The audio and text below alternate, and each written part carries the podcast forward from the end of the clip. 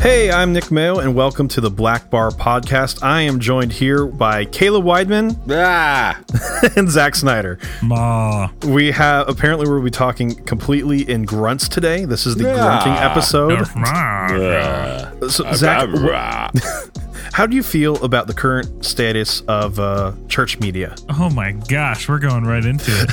Uh, it, it all sucks, and we're all destined to uh, not succeed on anything. Just kidding. Just I was hoping you would just grunt. Kidding. I was I was hoping You mean, for a grunt uh. response. Yeah, On a scale of ah to uh. Oh, oh yeah. I mean, I mean, uh. But for real though, so lately I've been kind of just uh, listening and checking out videos and podcasts of a lot of people that are kind of on the front end of having the conversation about uh, online church and the advancement of digital media. And specifically, Brady Shearer is one that I was listening to today, actually. And he was just kind of talking about a concept that I found pretty interesting. Um, he was just talking about he really believes how we are in kind of a peak of the golden age of church media. Like never before have we had such an a right turn to allow the entrance of of media production and and media in the sense of online church. You know, so I think that's really interesting that we are in that state because I think I think we are going to look back and I think this is going to be an interesting point in time whether it's a big note or a little note. I imagine it'll be big because of everything that's happened, but the direction that things have turned has been so unique. You know, it's not something we've had to deal with before in this capacity. So certainly COVID is the first time, I mean really that I can think of in which the entire world was impacted by one thing simultaneously. So certainly that will that will leave a mark. But I think America as specifically is the one that's feeling this big digital turn for churches. Thoughts? Yeah, so I, I, I did not hear uh, that Brady had said that, but I, I can't disagree. I mean, you know, COVID has been such an impact on the entire world. Um, you know, I, I can't remember who said it, but someone with a very smart mind said that, you know, it, COVID has accelerated us like 10 years into the future. Hmm, yeah. You know, I do think that we're going to look back at on this time 50 years down the road, maybe sooner, where we're looking at like, you know, that was the time where churches really started embracing technology and different uh, forms of media to reach people with the gospel. I, I just think that, you know, we've, it, it forced our hand. COVID forced our hand to have to start using different ways of being able to, to communicate with people. I just imagine uh, Nick, you sitting in a chair. Come here, little Nick Mayo Jr. I'm going to tell you about 2020 and all the year held for us. I guess that would be Cinco de Mayo at that point, not Nick Mayo Jr. It would be Nick Mayo the fifth. So Cinco Uh, de are we gonna- Yeah, we're going right I guess we're going to de have to explain this to our audience now. Well, yeah, it'd be, he's I the basically fourth. Nick's He's the fourth. Yeah. So the we said he be- has to name Yep. his child Nick Mayo, uh, so that his child Yep. becomes Nick Mayo the fifth, and then Cinco de Mayo, and Yep. then like it's just it's just destined. So Yep. anyway, Yeah. uh, Well- yes, Yeah, I, I would I would say I have maybe maybe a slightly different opinion on this idea. we're not Um, allowed to have different opinions no- here. So just why don't Right, you just end right, it? there? Right. Where the Uh, I church would is supposed to be unity, Caleb. Right, right. yes, I agree with that part. Uh, however, so I, I would agree and say that that if, if nothing else, the season has showed the immense flexibility of the church in, in regards to how we communicate with uh, our, each, each other, um, those in our congregation and those outside. In a time where we needed to be online platforms, uh, on online platforms, we are there and we're making it happen. And I think that is awesome. But However, a big old but. I I think so. I imagine this as like, okay, we've finally taken the first step of somewhere we should, probably should have been about ten years ago. I'd agree with that. And I think we're we're running into a little bit of an issue where so I, I, I know you know we did a long time ago we did a video on uh, video announcements and whether your church should do them or not. A long And time a- ago, a lot being of like Yeah, I just gotta say, A long time a ago, long yes. time ago it was like It was- was it was an early video. 2020 in, time. in COVID Okay, time. month- that means seven ago. years, guys. Right. Uh, we did a video way back then. And one of the arguments often that I hear in regards to churches should be doing video announcements is that the, the medium of video in general uh, is more engaging to young people, and that we're just more likely to listen to it because it's video, because it's media, because that's what those young people do, right? Those videos, those, Those pixels, young people can't get on enough their of them. TikToks. right? I'll tell you, Nick Jr., in 2020, we all loved our videos. a, existing on digital spaces, creating media isn't enough by itself. It's not just the format of video or the format of Facebook or Instagram or whatever, just existing on these platforms being enough. I think we've taken an excellent first step, and I think we're starting to get a little cocky. Hmm. And I think it's important to note that we we have we have barely barely scratch the surface of where we need to be moving in these online spaces to be able to continue to evangelize, con- to continue to keep even our own congregations engaged and consistent. Because just being there, just using those mediums is a good first step. But let's not kid ourselves. Mm-hmm. It is a first step. Yeah. And there's a lot more steps. And I think there's a lot of churches that are getting comfortable with doing what we've always done, but setting up a video camera first and I, I think there's there's there's a lot of growth that still needs to happen in this area but before i would be comfortable saying that this is like an excellent awesome renaissance moment for church media as a whole I think the biggest thing, though, is that in, in some cases, certainly a reduced number of cases, I'd say less than 40%. I think there are a lot of churches that are innovating in a way that is like transformative and different and new. That I Yeah. think th- there are certain Mhm. people, per our one of our recent podcast episodes, the innovators, the pioneers, right there are they are still existing they're creating art that is absolutely you know transcendent and it's subversive and it's groundbreaking and quite frankly i've heard of a lot of government and public organizations that are taking notes from the church. You know i, I don't feel like i've heard that in a while. Right. That they're learning from the church for how we're doing services or how we're interacting in an online space.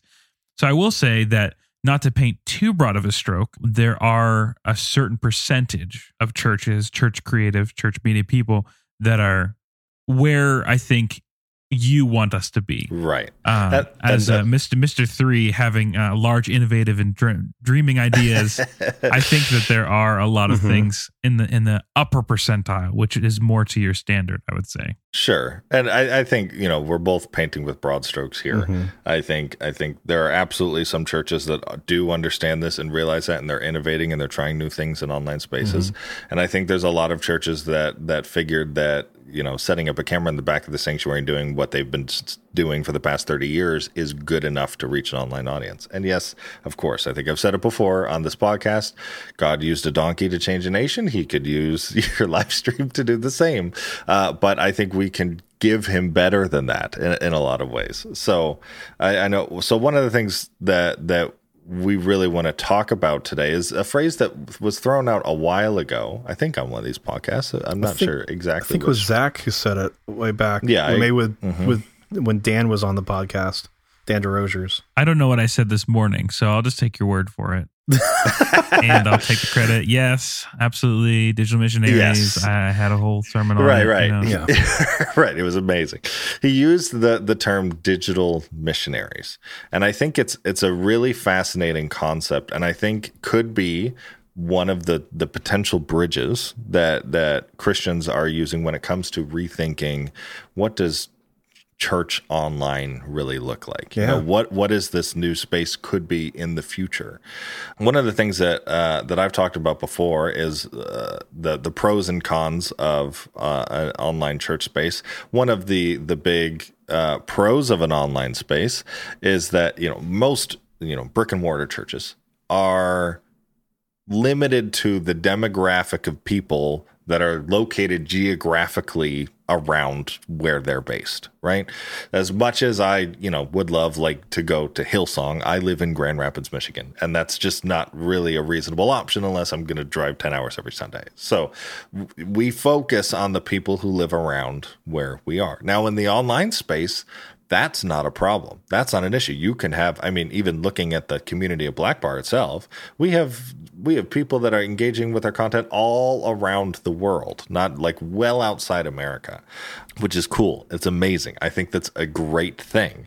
And I think one of the things that allows us to do is instead of targeting down to a, a demographic based on location, we can target based on interest, age group, community, uh, what color your hair is. It, it doesn't matter. We could we could have much more specific messages for much more specific people. I think, uh, and to the to a certain extent, churches understand that not every person hears the gospel the same way because usually just about every church I've been to has like an adults ministry and like maybe a men's and a woman's and then maybe you know obviously youth and then kids but the, like we've organized all of humanity into essentially five different groups of people but the power of the internet is that we can get a whole lot more specific than that. We can find, I think it was Alex Lyons who said a couple episodes ago that, you know, their church doesn't have the time to make ministry, to make a content for left handed truckers, mm-hmm. right?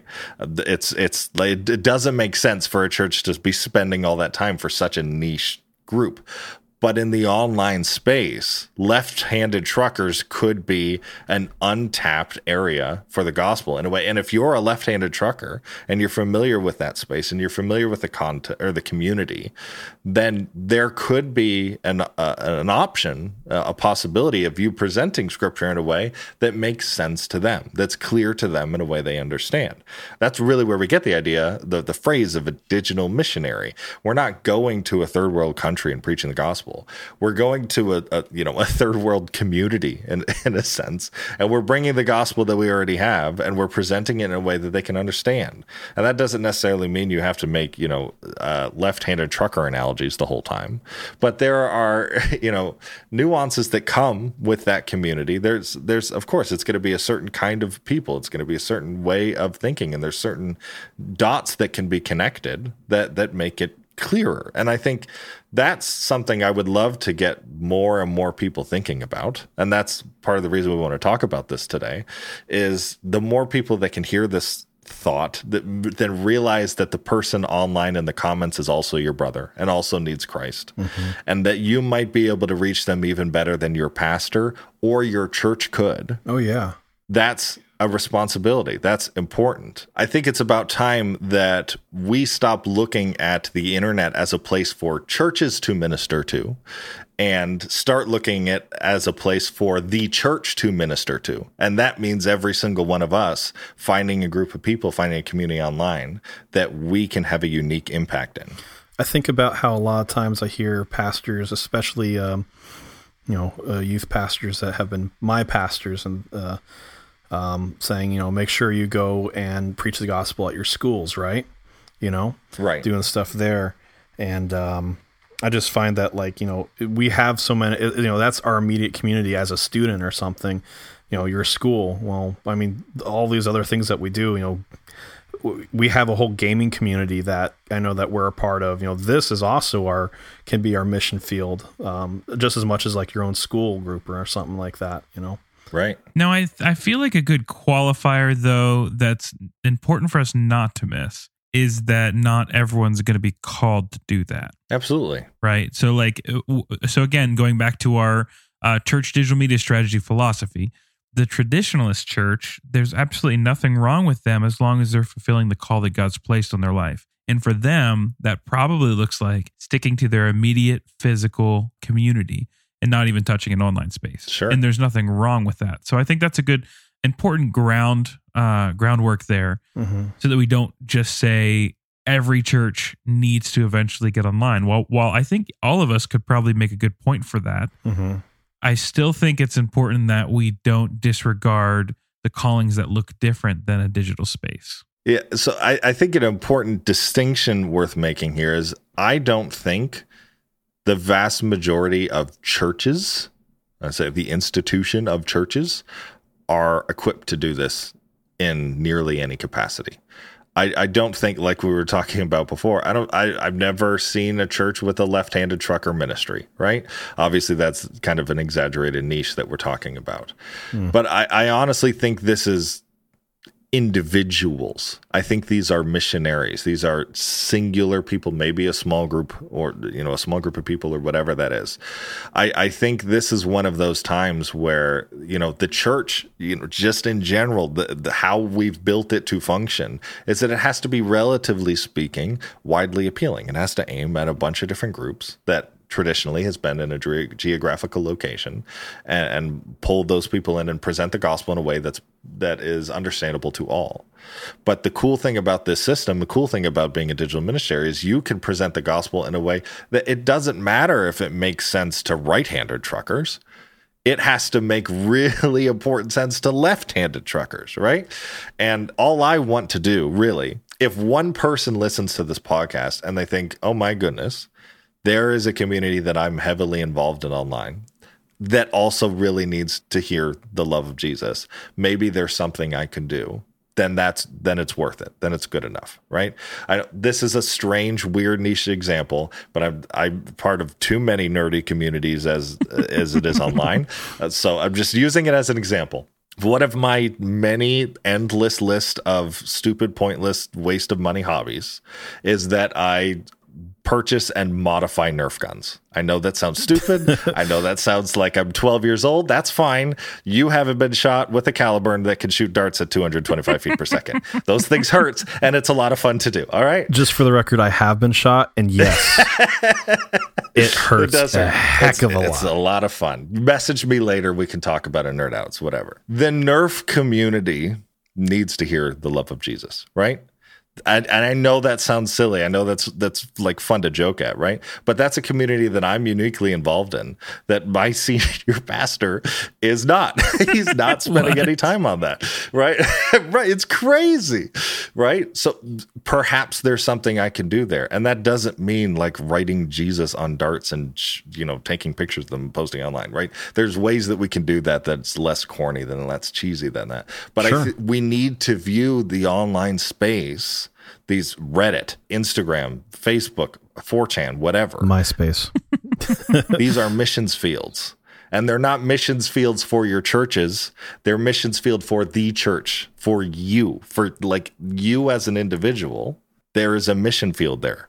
And you, like Zach was saying, I think the the strategies that we talked about a couple episodes ago with the the innovators and the adapters and the traditionalists, mm-hmm. absolutely, some people's mission uh, missions field are in person people around them that could be their family or could be whatever. But I think there's a good chunk of people where their mission field is online. And that's a potentiality and I would say even a responsibility that's being missed right now. And I, I want to encourage as many people as I can. If, if the one person hears it, mm-hmm. then maybe there's a community that can hear about Jesus that wouldn't have otherwise. I don't know if it was someone in our community that said it, but the barrier for entry into ministry is the lowest it's ever been. That sounds that, was, that sounds like yeah. uh, maybe a Caleb Wyman original. Caleb, did you say that? Uh, I, I, might have. I might have. but but for real, like literally the fact that you know, as a missionary, you have to raise so much money. Oh yeah, and you have to go to different churches and you have to campaign.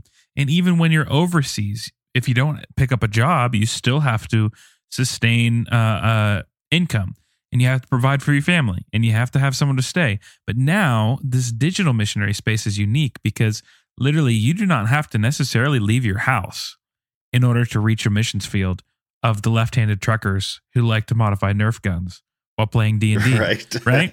I mean, like the, the the internet is such a unique, just hodgepodge of all these crazy sub groups and sub communities and subcultures. And I think the cool thing is, is that though not everyone is going to be like a Billy Graham level, right, of of missionary mm-hmm. or evangelist, but the fact that Caleb could, if he wanted to, be the person that is reaching the Nerf community, mm-hmm. and and maybe that looks like a thousand people. I don't know on a subreddit board. Like it, the fact that he is preaching Jesus to them in relationship, not with any expectation of anything else, just pure connection relationship. I think that's you know that's a qualifier that's really unique. Like if someone, for example, in the COVID scare, right? If someone is immunocompromised, like uh, my mother-in-law is, technically they could host a ministry from their house with a webcam, even though they're holed up, even though they're stuck, even though they're staying safe. They could technically start a church if they really wanted to in that space then, right? And I think that the possibility of that being the case is just kind of mind-blowing, quite frankly. We we have never gotten to this point before obviously an example of this sort of thing is literally probably what you're listening to right now. Obviously nick zach and i all feel called to the community that is church media people tech people creatives all that. We're creating content. We're identifying with a group that we are personally a part of and we want to help equip you and, and train you and do everything we, we can to bless this community. This is an, an example of what we're talking about. Obviously you know for us it's not necessarily the lost right? But for many of you, it could be. Mm-hmm. And I know I've spent a lot of time thinking about this, and maybe it'll be a video one day. I'm not sure. Uh, but there's like this three step process that I've thought about in my head when it comes to like engaging and finding a group of people online and really making that connection work as from a digital missionary perspective. Obviously, the first one is identifying who that audience is, right? Who is who, who's that audience that that it feels like you have uniquely been equipped to talk to, to connect with in some capacity, right? Identify that audience and really narrow it down. Even you can go as extreme as what we've done with our marketing stuff. Who's that one person, right? And find that archetype and aim at it. The next one is identify with your audience. Show them that you are also part of the community that you share, right? You you understand what it is that they're going through. You understand, uh, you know that that if you don't use silicone lube inside a plunger tube, then the O rings are going to burn away in your caliburn, and then the whole Nerf gun's going to fall apart, right? Identify with your audience, right? And then the last one is identify what your audience needs right? It's identify your audience, identify with your audience, and identify what they need. For us entering the church media uh, uh, world, we had an idea of what our audience needed. And then COVID hit. And then our mm-hmm. idea of what the audience needed shifted so fast, oh, yeah. so hard. Everybody needed to get online quickly, everybody needed live stream information. And that's what we offered and it it was awesome. It's worked. Obviously, our channel grew from it, but now you know well over a hundred thousand people have watched a video on how to get your church set up with live streaming quickly. That's because we went through these steps. We found out who our audience was. Mm-hmm. We established ourselves, and then helped them with what they needed. I'd say, in a general sense, that formula is applicable no matter what community you're aiming at, whether it is a saved one or not. Uh, I think it's it's something that that can be used in a general sense to to kind of be Jesus in whatever website you're on at the time.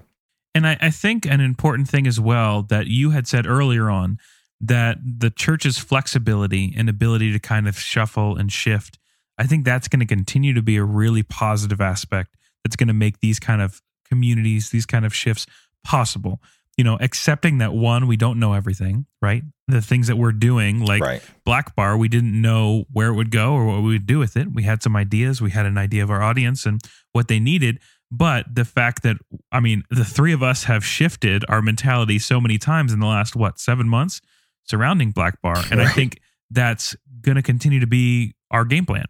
you know, we have an idea, we have an outline, we have a perspective, we know who we're reaching, we know who we're trying to reach, but we we just have to recognize that hey, sometimes you're going to have to completely shift your game plan in order to reach the community that you are trying to achieve.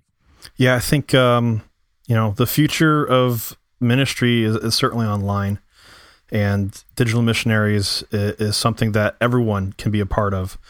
Um, but if there's anything that I hope our audience takes away from today, from all our discussion, all the really great, wonderful things like Caleb's breaking down process of the questions you have to ask to be able to reach your audience and, and everything else. The one thing I want our audience to consider is God calling you to reach people online?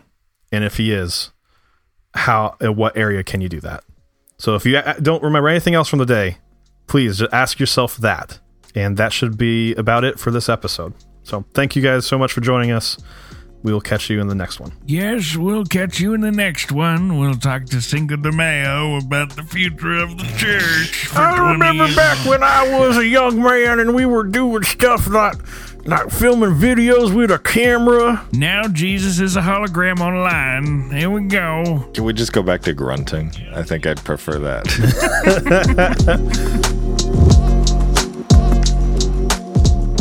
Thank you so much for joining us for this week's conversation on the Blackbar Podcast. Be sure to check out our weekly videos on YouTube and connect with us on Facebook and Instagram.